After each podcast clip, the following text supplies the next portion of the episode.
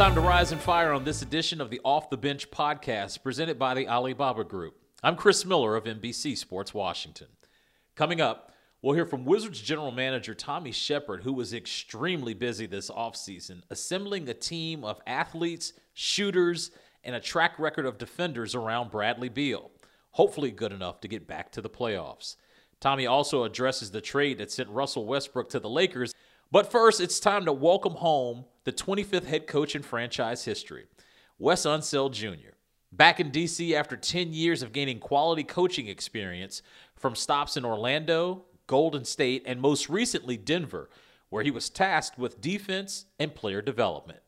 Before we chop it up with Wes, just a reminder make sure you download, subscribe to the Off the Bench podcast, and leave a comment wherever you get your podcasts. I want to start with the most basic question for you. How many times or when do you remember you drawing plays up in your mind? Probably high school. Um, you know, it's uh, when you were tick when you were kicking Tim Conley's behind. he he Hi, would Tim. probably uh, spin it the other way, but he uh, when when my dad was coaching, um, and we had a, like a little film room set up in the house, and he would go downstairs and bury himself in that film room, and you know you you don't always have time to to spend with your family, so I was like I'll pop in and and he would zip through the film with with such ease, and I'm having a hard time. You know, you watch it as a fan, mm-hmm. and it takes some time for it to slow down. Uh, so it's just funny that you know now you zip through a game and you know exactly what, what you're looking for, what you saw. You can comprehend it, you can process it. But uh, at that time, it was just like I'm watching as a fan. You're watching the ball. You're not really paying attention to the nuanced things you would if you were trying to put together a scout. So, you know, you take a step back from that, and then you, you kind of get creative, start playing with different things. So, you know, you see a lot of things that might might work. Uh, you don't know the league well enough at that at that age, but you know, I think kids now probably do because of social media and they're saturated with stats and numbers and that platforms they can go and find certain things. But back then it was just like, I kind of like this. That might work. It's kind of cool. Um, but that was kind of really the onset of it. Do you subscribe that coaches are the ultimate thieves? That they just steal from other guys? Like, I like that. I'll put that in my bag. Mm-hmm. Um, and if so, who, who, who have you stolen from Everybody. the most? Everybody. And in some degree, I think, you know, players do the same and it's it's in a weird way it's also you look around the league and find what's best practice so it doesn't necessarily have to be a play mm-hmm. but it could be you know where you stay on the road you know how you travel um, the medical dynamic you know what stats or analytics are you looking for? So there's so many other layers than just you know what's between the lines. And we all do. We, we steal from each other.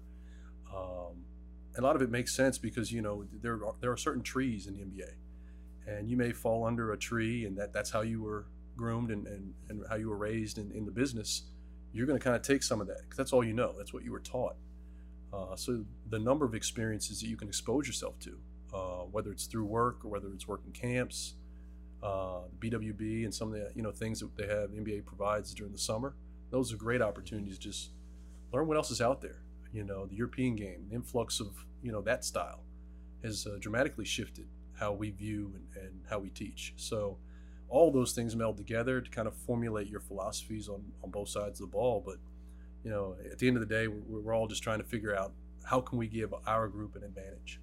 What do you know about your group so far before really getting them on the floor? Mm-hmm. It's um, you know, Tommy told me these guys for the large part has been here since you know Labor Day. Yeah. But what have you been able to kind of take away or ascertain from the group? Just the work ethic you know, I think it's, uh, you know, we always say it. You know, sometimes it's coach talk, but we, we, shouldn't have to coach effort. You know, at times, yeah, you do. Uh, you have to demand more. You know, you got to hold guys accountable, and you, you, sometimes you have to pull, you know, blood out of a stone. But you know, just right now, and it's you, we're still on their time, and they're on our time tomorrow. So the fact that they're willing to put in the time now, uh, not only to get to know us as, as a staff, kind of understand, you know, some of the, our expectations, our internal expectations, uh, but also getting a feel synergy for each other on the floor. I mean, it, that can't happen soon enough. Um, preseasons have gotten shorter in length, I think, you know, as we've progressed. So, how do we get you know that dynamic out of the way so when we get to teaching, uh, we can kind of hit the ground running. What are your non-negotiables that media and fans can see right away to know that your standard is ABC? I think the biggest thing is, is the character dynamic because um, it reveals itself eventually. You can't fake it for so long, uh, and that, in my opinion, is all encompassing. You know, if you're if you're right as far as the character, you're going to play the right way. You're going to do the right thing. You're going to make decisions based on the right thing. Um, you know, everyone at, at some point in this league, it's, it's, it's a business. It's a business from the organizational standpoint. Uh, as a player, that they are brands now. So at, t- at times you have to fight that battle of what's important, you know, and, and do your goals uh, align with ours. Um, I remember a coach saying a long time ago, two things: they, they they're ours until they're not, and are they better than their problems? And it, it's kind of a two pronged way of looking looking at things. If uh, they don't check those two boxes, um, it's time for them to go. Yeah, you're dealing with a group that there are a lot of names, and you know I get asked like, "What do you think of the Wizards this season?" And I'm like, "This is my 15th season. This is the first time where I can honestly say I don't know." You're right. Um, Wes is a new coach. I think I know just from your track record. There's seven new players that are new to the team that made it to the playoffs a year ago. Russ is gone. Brad is back. I know that because that's year 10 of seeing him just elevate every year. Mm-hmm. But I don't know. Is that the hardest part of this right now for you and your staff? Mm-hmm. Is just the unknown? Of course. I mean, it's we're all learning each other. It's not like I'm coming, you know, with a staff that's been intact as well. So everything I'm teaching the players, it's not necessarily new in concept. It might be new in verbiage. Mm-hmm. You know, so we're kind of learning each other, like, uh, and we're we're stealing from each other as far as well, how do we want to proceed? Um, you know, when do we implement? Um, what are, what are our checklist items that we need to make sure we've got under our belt before October 5th in our first preseason game? That's going to look different than you know October 19th, um, and you you hope that progression continues. So now in April, we're exactly where we thought we would be. Um, so it's that alignment with the staff. It's the synergy on the floor with the players, but also that communicative communicative uh, dynamic between them and us. Mm-hmm. Um, and all those things have to happen quickly. Um, it's going to take some time. Uh, there, there might be some bumps, but I think you know the buy-in is there, and guys are you know on the same page. This is the kind of the third season that this league has dealt with COVID, and there are many things that have to work to get players on the court and compete. Mm-hmm. From your experience when you're in Denver and kind of like now, like what was it like when it first happened to mm. like where it is now in terms of just getting a group together just right. to play the game? Well, to be honest, you know, I think we've all have our stories of like you knew where you were when you when you first found out. We were in the middle of the third quarter playing in Dallas, and the trainer who I sit sat right next to leans over is like, uh, "They're suspending the season," and I'm like, "Like right now, like this game included, or like what are we doing?" Um, and then trying to find out, uh, figure out the logistics of the travel do we stay here? Do we have to test? Do we fly home? Um, and the, the biggest hurdle was no one knew. There was no protocol. All this was new to obviously the teams, the medical staff, but also the league. So there wasn't a handbook they could turn to and say, all right, in, these type situations, we do A, B, and C. So to see how all that kind of uh, that process had to unfurl to now, or at least there's some protocol, and it's ever changing because I think the dynamic is, of the disease has shifted but at least there's something in place um, to go through those growing pains and have to you know go through the bubble and all, all those different dynamics were unique uh, for us all because it's just never been done. You have to give the league a lot of credit for you know having the wherewithal to map out every single thing. Logist- it had to be a logistic nightmare uh, but we did it and we got through it. And i thought you know from a basketball standpoint it was great for our group in denver. We had a heck of a run. So um, but just to have to go through that, I think puts us in a better situation now. Uh, I know you, you said it, you know, three years ago. It's three seasons. It's felt like three seasons in one. Yes. In all honesty, uh, with the short summers, the uh, quick turnaround. So I, I do get, uh, you know, the mental, emotional, the physical fatigue that you know goes into starting yet another season. being mindful of all those things, you know, on top of trying to implement the basketball dynamic. So it's going to be a challenge for sure, but it, it's something that we're going to have to manage. Uh, I think we've, we've got great people uh, to help us navigate some of the off the court things, but um, I think it's also an opportunity for people to go back to what's safe and what's common. You know, that's kind of like their safe zone. Yeah. Where on the floor we can control this. Out there, we have we just have to follow the protocol and do what's best. Try to minimize exposure, but uh, being on the floor is just kind of like coming home. Just sitting here just now, I just remembered I interviewed you during the bubble. That's right. That was, was That's like, right. I was like, had the mask on Yeah. and all this stuff. It's Yeah. just amazing, like where we've come from, Mhm. from you know, you know, talking about dad Mm-hmm. to now you being here. It's just a kind of an easy transition now for me. Um, I know that this is a really important job for you. It's not just your first NBA head coaching job. Mhm. It's doing it here at home. Do you remember when I asked you what it was going to be like when you were in Denver and you walked into the bowl and kind of looked up? Yeah. Yeah. Well, now you've got 41 of those dates, and Mhm. like this is home now. Right. What do you think now it's going to be like looking up and, and, and seeing his name and understanding that you know you're, you're carrying on the legacy? Right. Well, I mean, it's you know you carry that legacy uh, just because of the name. You know, uh, his his last name, obviously our first names are the same. So whether we're here or anywhere else, that uh, that continues. Uh, but it makes it more special. You know, I think because you know having that one opportunity playing in the West, you come home one time a year. You know, you look forward to it for a number of reasons, but you know to have that daily you know, it's it sits out there in the practice court. It's it's at the arena.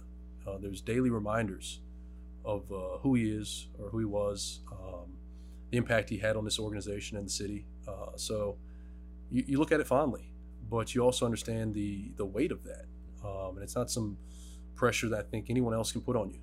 It's it's something you internalize and something you have to kind of cope with, but it's it's there. It's real. Um, the job in itself is a pressure cooker. We know that.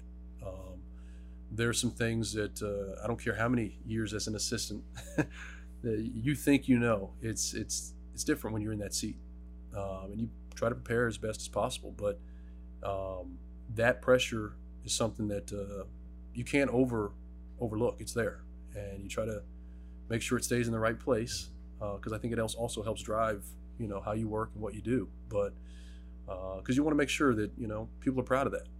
That you know, I want to look at look back at that and be proud of it. You have to ex- share with me. I would love to know what Miss Connie thought, your mom, when you said, "I'm the new head coach of the Washington Wizards." What did Uh, she say? She was floored. Um, I think it was a sense of relief uh, and also just you know 13 months after he passed. You know, so she's still kind of you know we all are you know dealing with that dynamic. Um, it was a sense of relief. Um, she was ecstatic and i- i- happy for for me as a career advancement, but also just the fact that coming home, you know, and, and being in proximity to her- to her grandkids, um, and having the ability to kind of just drop things and, and come on by.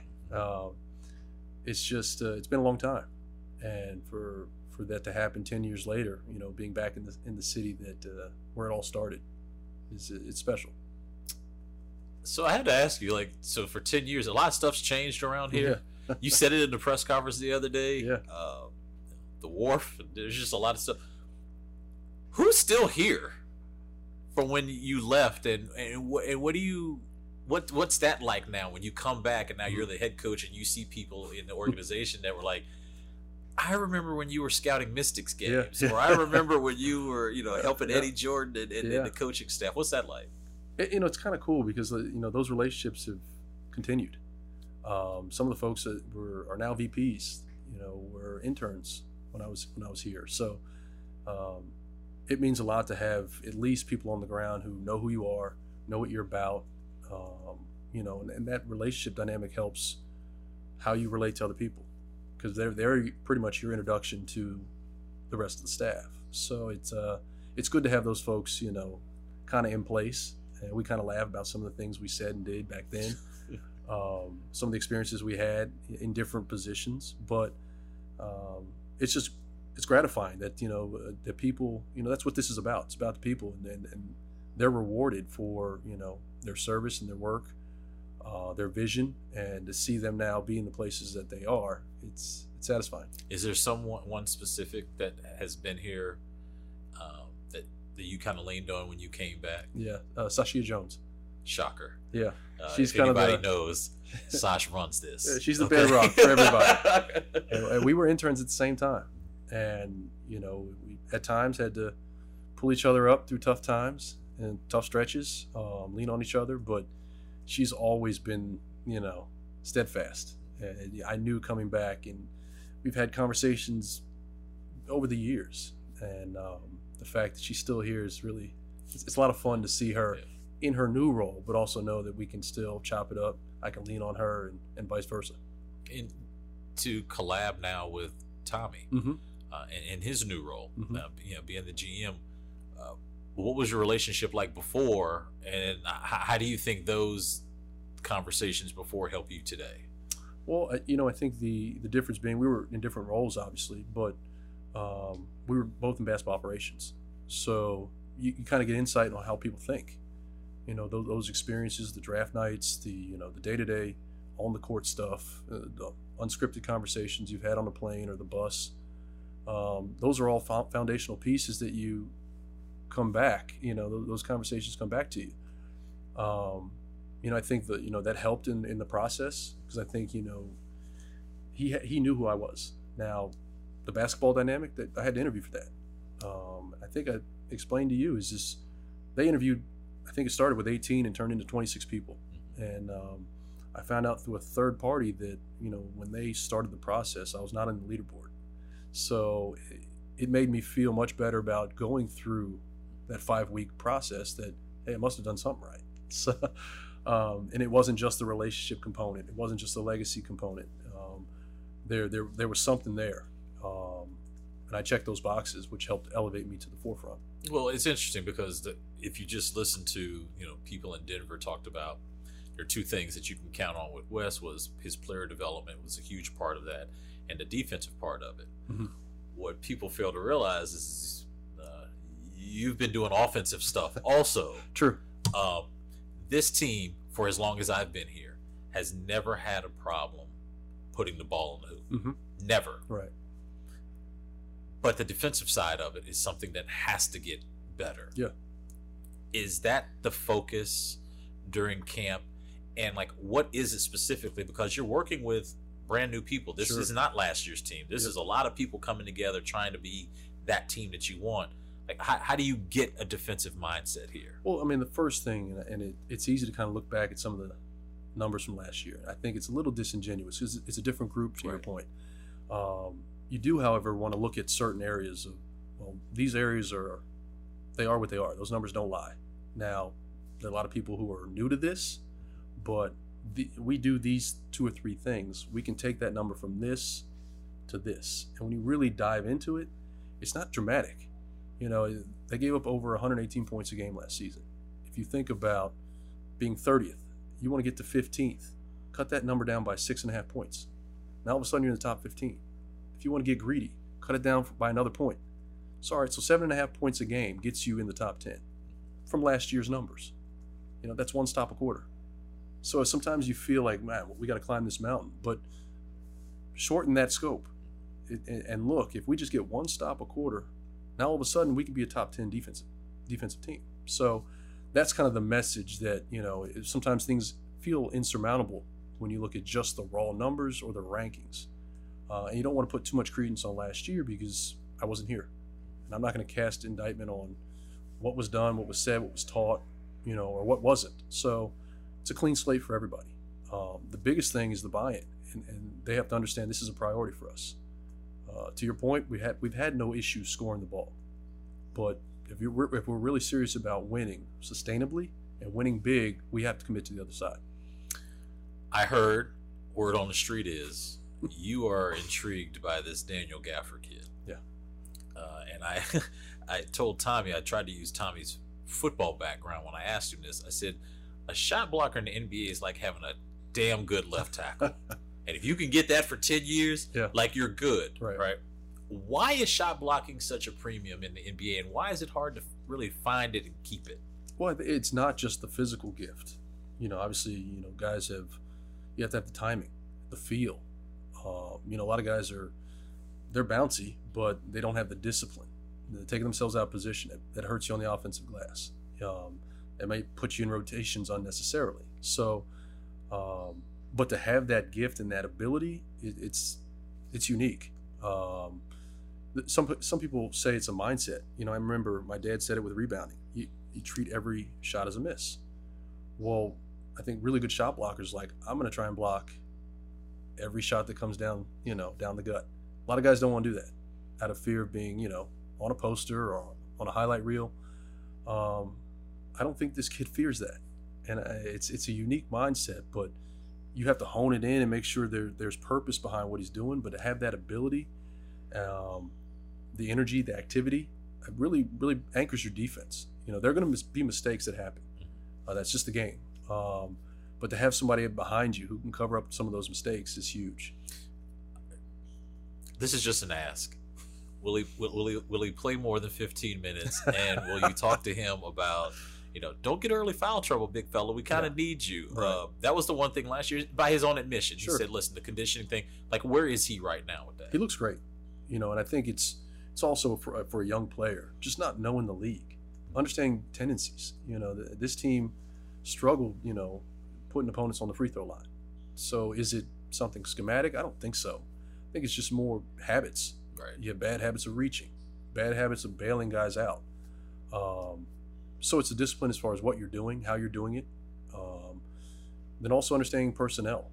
If I can take away a strength, you know, does that give me an advantage? So you couple those two things, I think that will cut down in that area. But you know, I think that's something that we all have to be mindful of. That uh, this was a problem. This is an area that we need to work on. A couple more. I'll get you out of here. Mm-hmm. You were in the Western Conference, so you have scouted these new players. A lot of them that have come over: the Koos, the Montrez of the world, the KCPs. You scouted them a lot. What did they do well that you scouted that you hope applies here? Because it's, it, I, I've always said this about when people get traded somewhere else. We look at what they do at that location, mm-hmm. and we're expecting them to do that in this new location. Mm-hmm. But the circumstances can be completely different. But right. from your scouting of those three, what do you like about them? Aside from the obvious, I mean, you know, they play deep into the playoffs. You know, a couple of those guys have a ring. Um, sadly, they knocked us out of the Western Conference Finals. So you, you know them well. Um, I think the shooting will translate. You know, the, the offensive side will translate. You know, Trez is a dynamic scorer in the post. You know, the, the, those other two guys can they can fill it up, really stretch the defense. Kyle's done a great job. I mean, it's, somewhat of a surprise when you think you know a guy, but his ability to play make, you know, gives you another dimension. Uh, but the best thing is just their uh, aside from their experience, they they're coming from one of the best defensive teams in the league. Having played that way, you know, with the Lakers. Um, so you know, you look at some of the teams around the league, and we steal once again best practices. You're like they they know what it takes. So to have that, you know, kind of funnel over and infiltrate this young group, I think will help elevate us in that area just by maturation before we even get to, you know, some of the on-court schematics. It, this is going to be a mindset that these guys bring. Um, so it, it's three pronged, but I think it's going to be great for our group. Bradley Beal, on the outside, you you already knew this. Uh, however you want a bucket, he can get you a bucket. But you said something the other day that I remember about Brad early in his career, and because he's had to be a scorer, people kind of sleep on his defense. I remember there were times in the playoffs. I'll never forget this. We played Atlanta in the second round, and Kyle Korver, as you know, hmm. runs all over the court. Bradley averaged 25 points in that series and chased Cal uh, Cal Korver the entire series. Right. So I know that he can be a dynamic two-way player. Mm-hmm.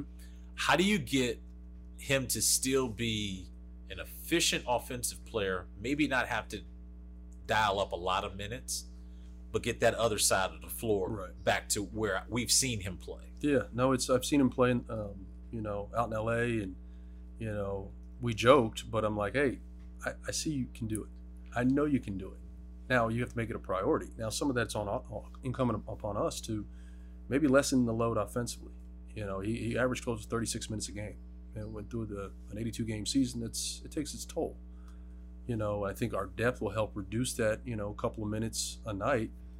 The aggregate of that is is huge. So now maybe it gives him an opportunity to be a better two way player. Right. Maybe that allows him to be more efficient offensively and be healthier as we we get into the postseason. Um, but I think it's it's, it's just a, a, mindset that this you know, and I think he's tired of hearing it. You know, everyone gets labeled sadly, but perception at times becomes reality, and you know, teams start going at you. They think you can't guard, they're going to put you in every action. So, how do you shake that? You know, I think you just have to kind of say, you know what, this is a priority for me. It's a priority for this group. Um, and he's always been a lead by example guy. Um, so even if it takes a, shaves down some of the the numbers, you know, on the offensive side, but the, the team success is going to jump through the roof. Last question: You're in the car, you're coming to practice. What are you listening to, man? What what what gets you into that happy space musically? I'm all over the place. Uh, you know, some of the contemporary hip hop and R&B is a little much for me. I like the 90s and 2000s, some of that stuff. Sometimes just classical. Um, I'm not a big talk radio. Um, the comedy channel sometimes is a good release. Um, and then, of course, with the kids, you got the Kidz Bop. So you have to go along with that at times as well. Are you singing along? at times, sadly, I am. Go. Can we can we get a social media? Mm. Can we get a no video one, of no you one singing? wants to see that. I promise you. Baby Shark. The kids don't even want to see that. the reason why I ask that is I, I, I found through before the pandemic, but e- even now, I find myself if you've got 45 minutes yeah. in a car, hour, um, it just gets you in a better mood yeah. if you hear something that just kind of like. I like the fact that it's classical. Like I listen, my kids call it ele- elevator music, exactly. but it's like smooth jazz. yeah. It just uh, puts you in a better space. It, and sometimes it's just it's nothing, and it's yeah, it's complete, completely quiet, and I find myself just mumbling to myself. And you know, times you think, well, that's kind of weird. But my dad used to joke, "You can talk to yourself, just don't answer." Don't answer. if you start answering, nah, you go. You need to go see somebody. right, right.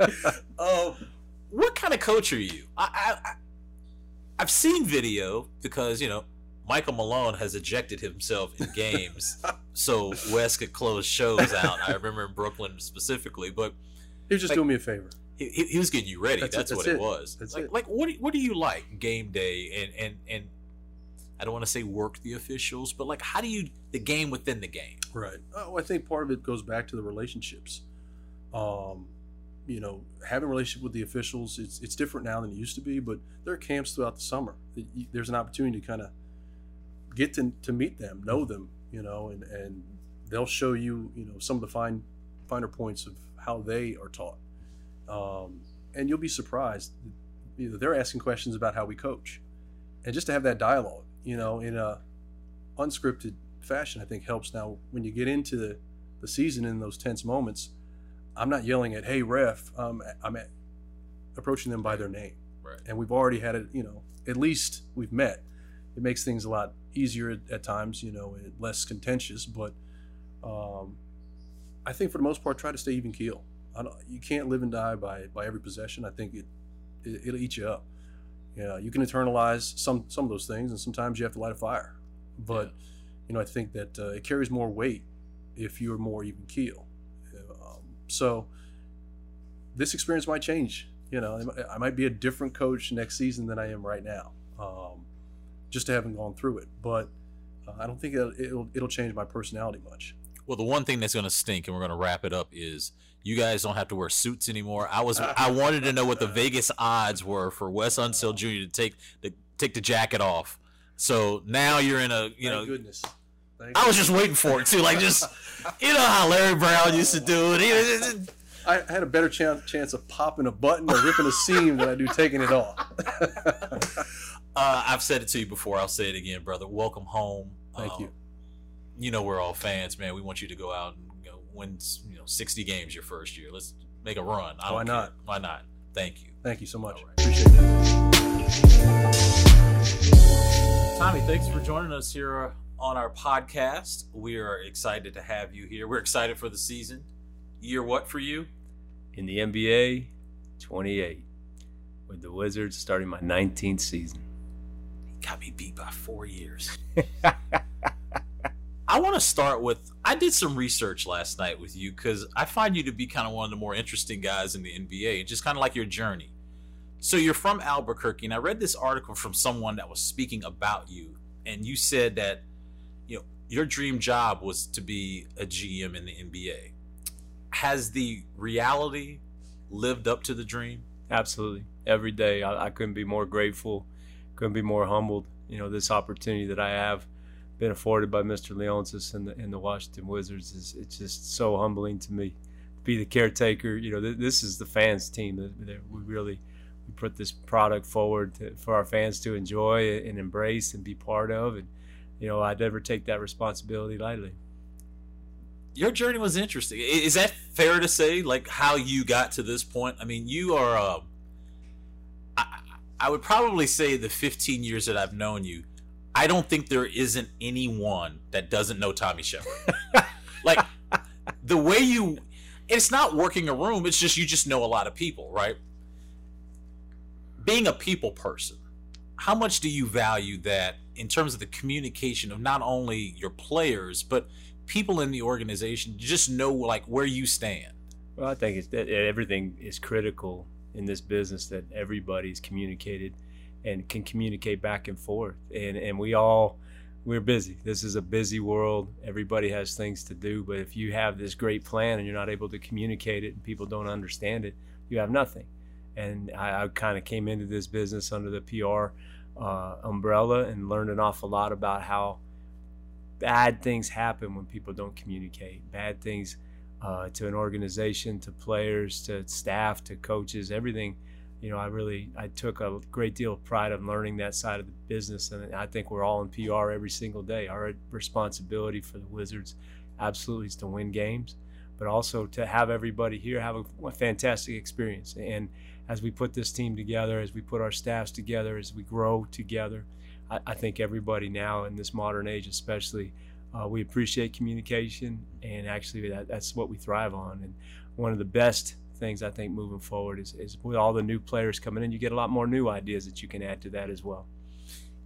The interaction with people, face to face interaction, has kind of been hampered by this this this thing, this device that we look at literally uh, every hour. Smartphones, dumb people. It, there's the line. Ladies and gentlemen, that's the headline on Off the Bench podcast that we're going to use from Tommy Sheppard. Uh, how do you balance that? Because this is valuable to me, and I know it's valuable to you because you really get a sense of who people are when you talk to them instead of a text message. Because I've always told this to my kids if you text me something, I don't know what you were thinking because it's just words. But if you tell me how you feel, then I can get the reaction off of it. How do you balance this smartphone with the real interaction with people? You know, I think one of the biggest things I pride myself on is being able to read the room and you get to know people on a very high level. You get to know their body language, you get to know their expressions, and you read that. And for me, literally every day, I want to touch every player and make sure how they're doing. And you can see it in their eyes if they're having a good day, a bad day, if something's off. And you know, people like to communicate differently, and I have to learn to communicate on their level. Some guys like text, some guys love to put stuff up uh, on on their Instagram or wherever, and, and then you know you get the occasional emoji uh, messages that I got to decipher, but that starts the conversation. It, but being able to communicate on somebody else's level, I think, is very critical because some people just aren't comfortable. And we, let's be honest, how many people really actually speak on their phones anymore? Right? They're just right. texting or you know whatever else they do. But I, I think that's important for me to learn.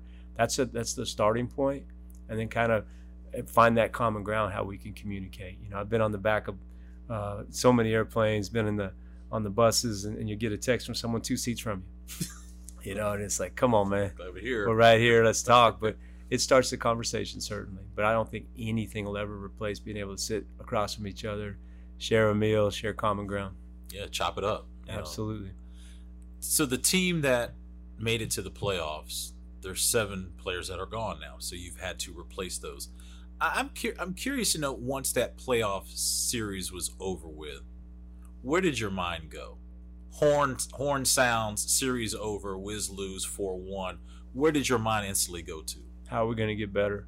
How are we going to be a championship caliber team, a perennial playoff team? You know that team. I cannot say enough about the, the players that are gone, the staff that's gone. I miss them. They were great people, but our business in this, you know, our ultimate job every day in this business is to win games, right? And we went 17 and 6 over the last 23 games. Vegas gave us a 0.6% chance of making the playoffs and we did it. And some people may say, "Hey, that's good enough. Let's put put that team back out there next year. Let's run it back. Let's see how we go." But you know, that team was a play-in team that actually missed the first swing. You know, we went up to Boston and got got thumped. We were able to, to thump Indiana here. Then we got to play the number one team in the East and you know, we got a game off of them. We ran out of talent. We had so many injuries or whatnot. But I looked out there and it was just uh, the way that I felt that we needed to get better probably wasn't going to come from within. We, we were going to have to add more players and a different look, uh, different expectations, different emphasis. And, and so you know, those are hard decisions. And you always find out in the winter what you did in the summer. You know, we did make a lot of change. And I think it was necessary to for the future of the franchise. I, my job is always to do what's best for the Wizards. The easiest thing, man. We'd be sitting here with Russell here, same staff, and man, that was comfortable. And well, we talk about last year, but last year we actually finished with a losing record. Last year we actually, you know, we, we, we weren't very good offensively, defensively, and efficiency. There was a lot of a lot of areas that you can't gloss over. And if you really want to fix something, sometimes you got to kind of start over and, and build it back up the way that you really see the, the best fit moving forward there was a lot of a lot of times, Chris. I think uh, where, where, you you mow around rocks, right? We talk about that. Sometimes you just got to get all the rocks out of the yard and start from scratch. And I think that's what we did. Really excited about where we're headed. I want to give you a little credit here. I, I thought your transparency, at least as soon as the season was over with, was we're not running this back. I mean, you were very clear about that. So that that's why I asked you, where did your mind go as soon mm-hmm. as the series was over with?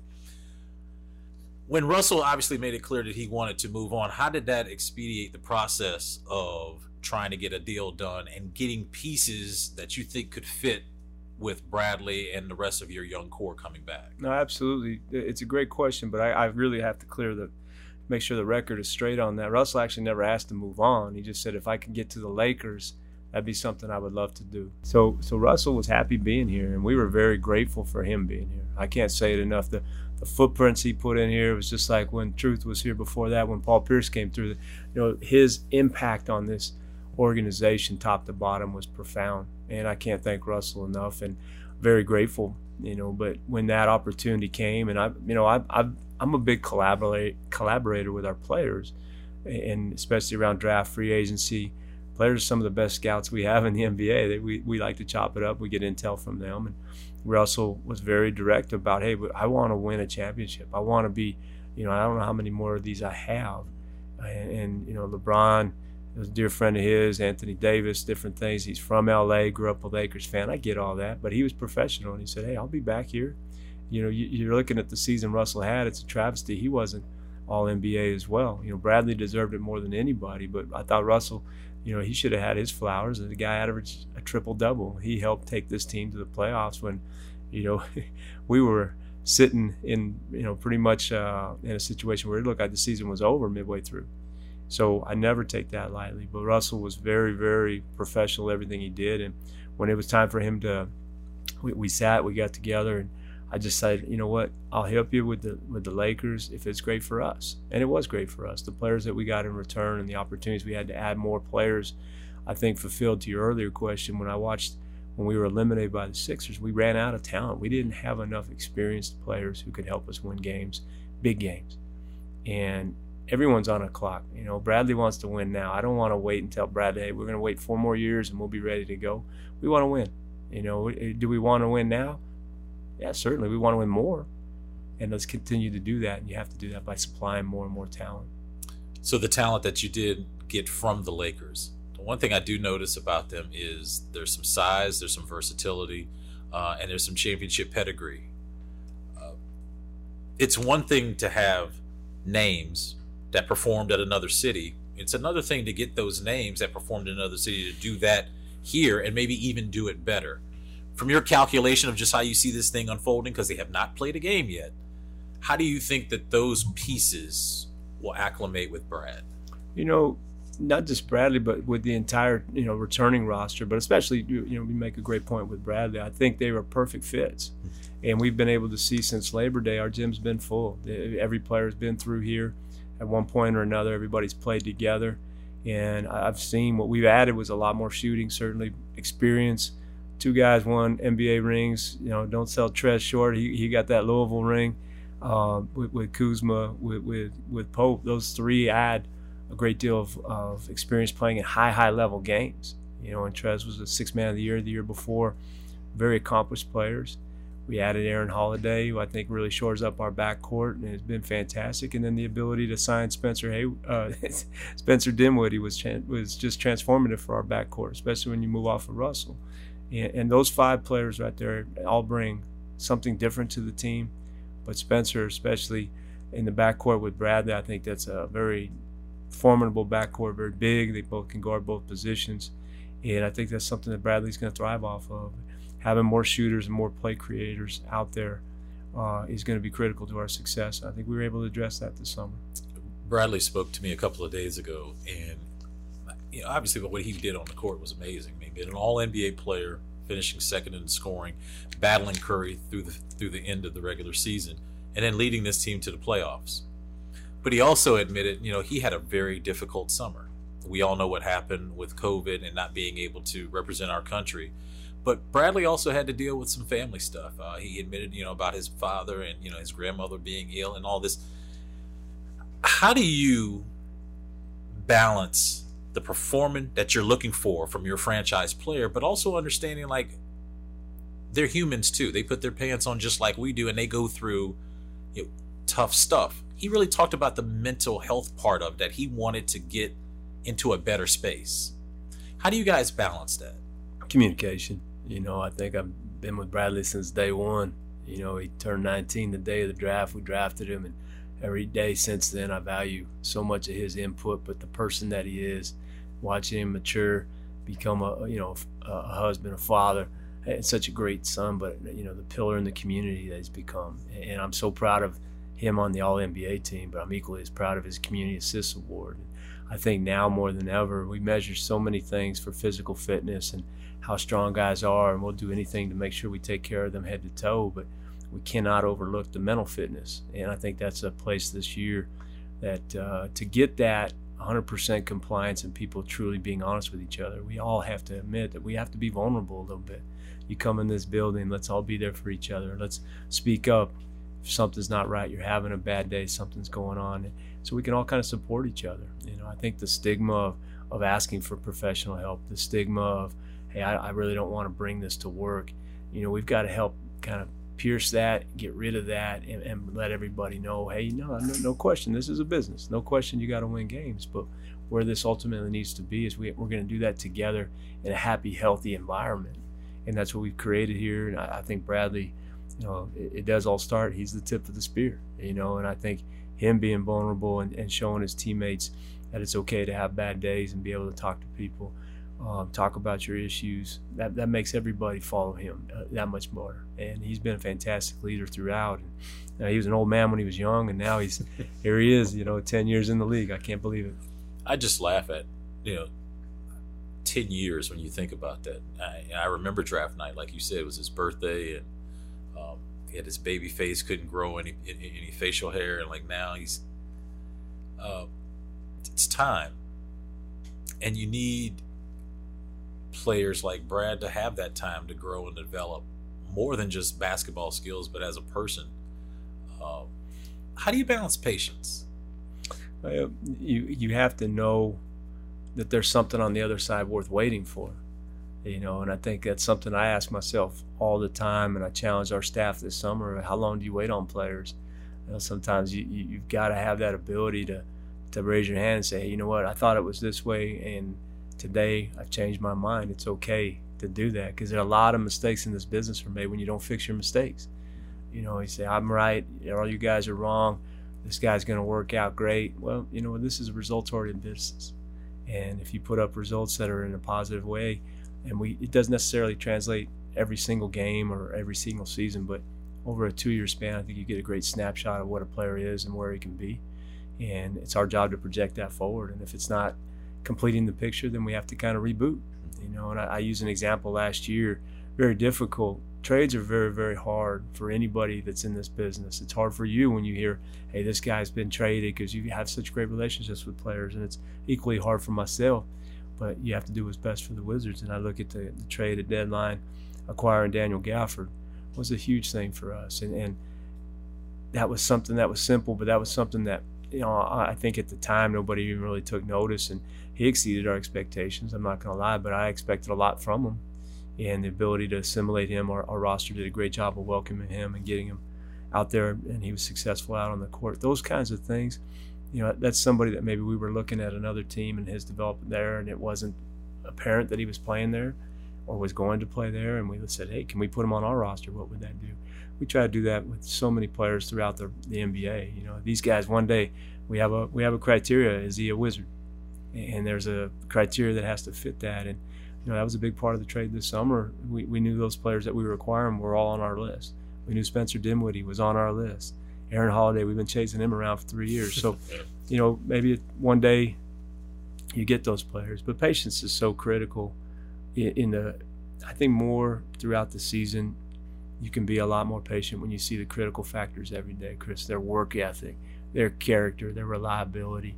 You do those things, and, and I think you're because you're not judging just two and a half hours. No, like like, like no. You, you know how we are in the media and fans. We're looking at you know the, the, it's a results oriented business. We- Absolutely.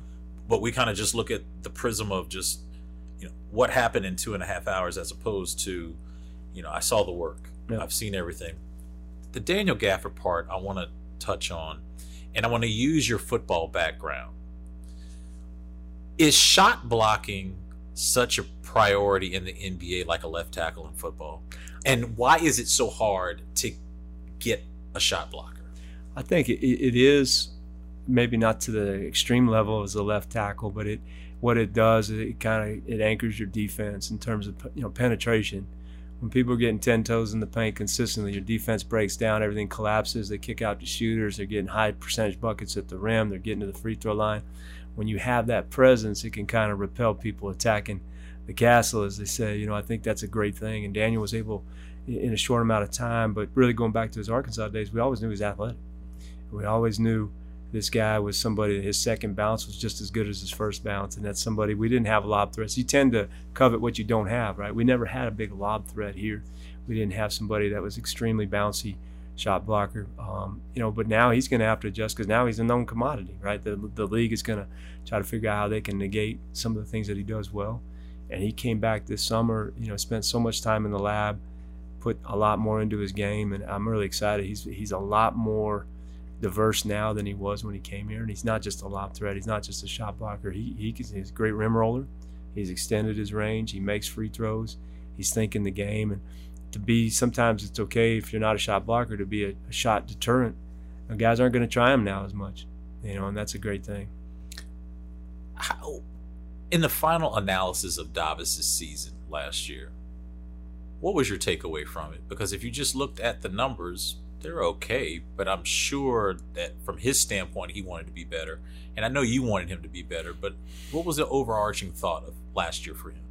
You know, so it's really difficult to have a, a, a really good NBA season if you miss training camp. He was injured coming in the door, signed a big contract, so so those put big expectations on people. And the first thing I tell a player when you sign that deal, I say, go be you.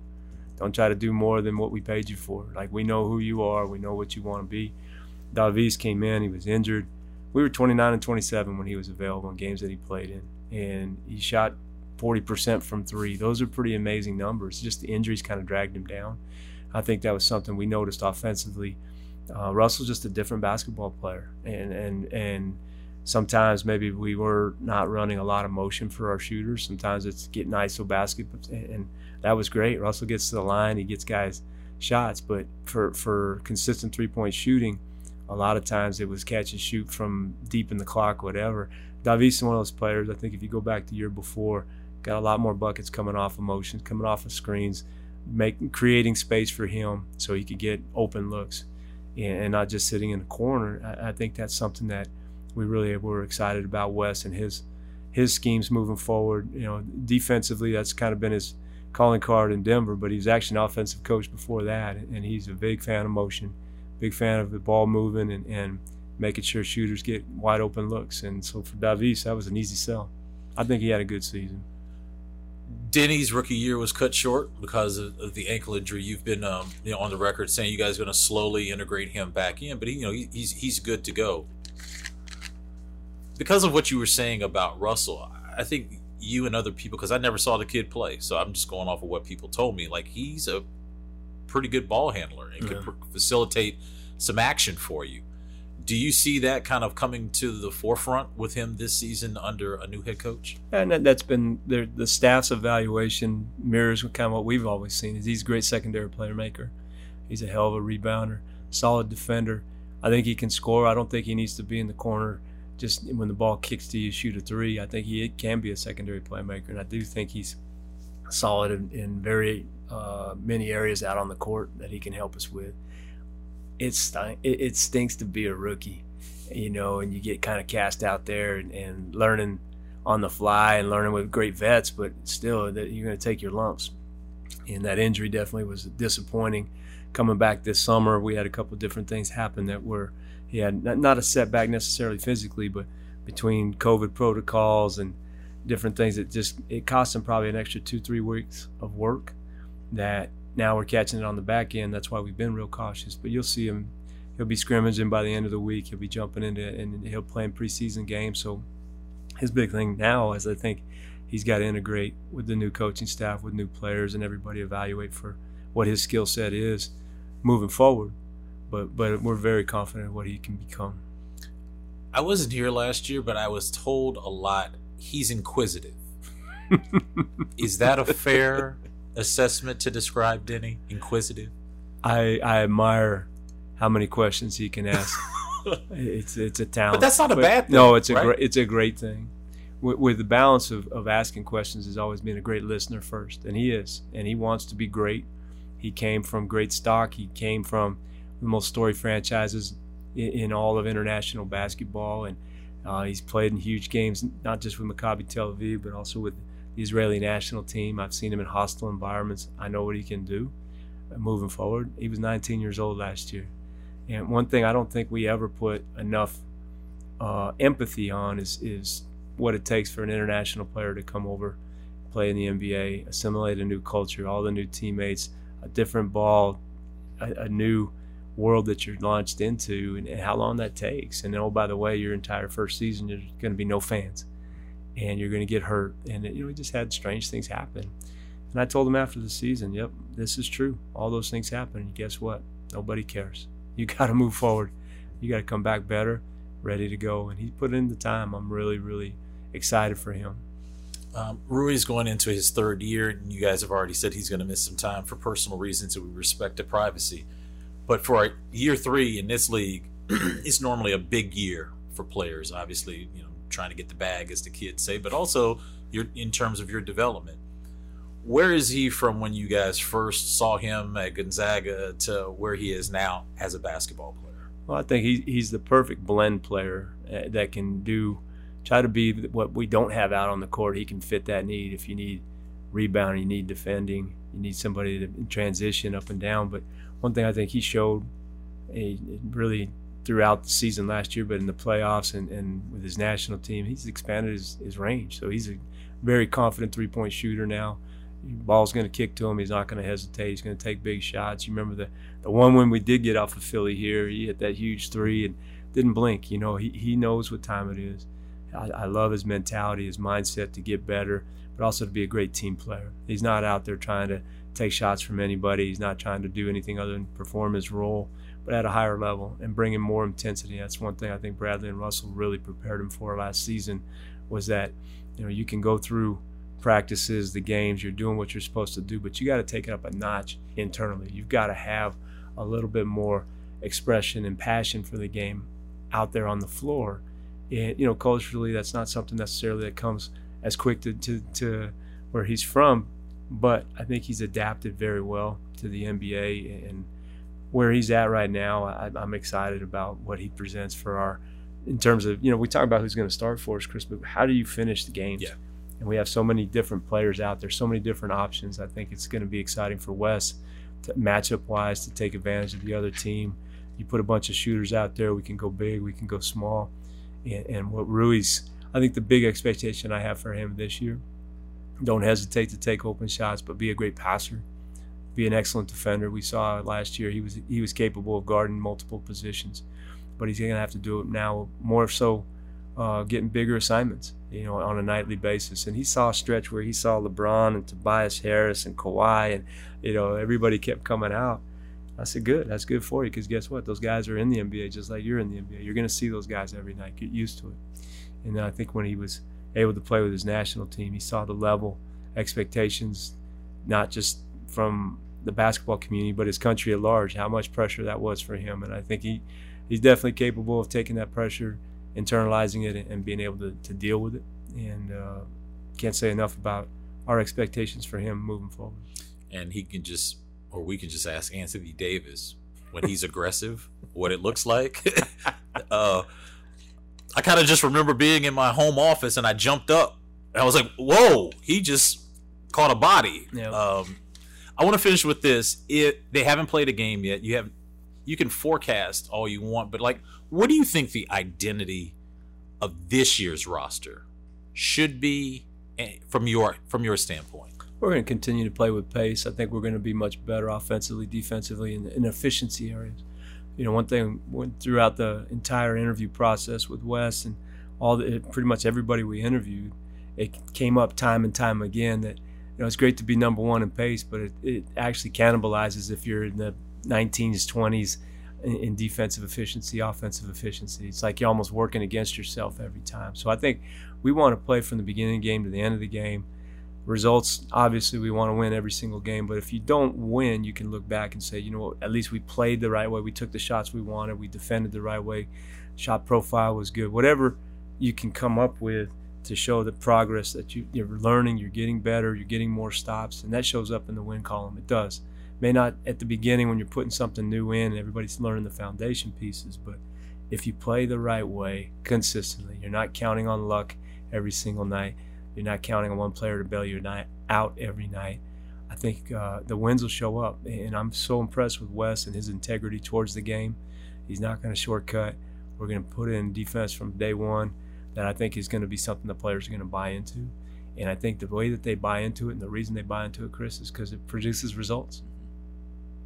I was going to ask you about your Cowboys, but I could care less. Go Panthers.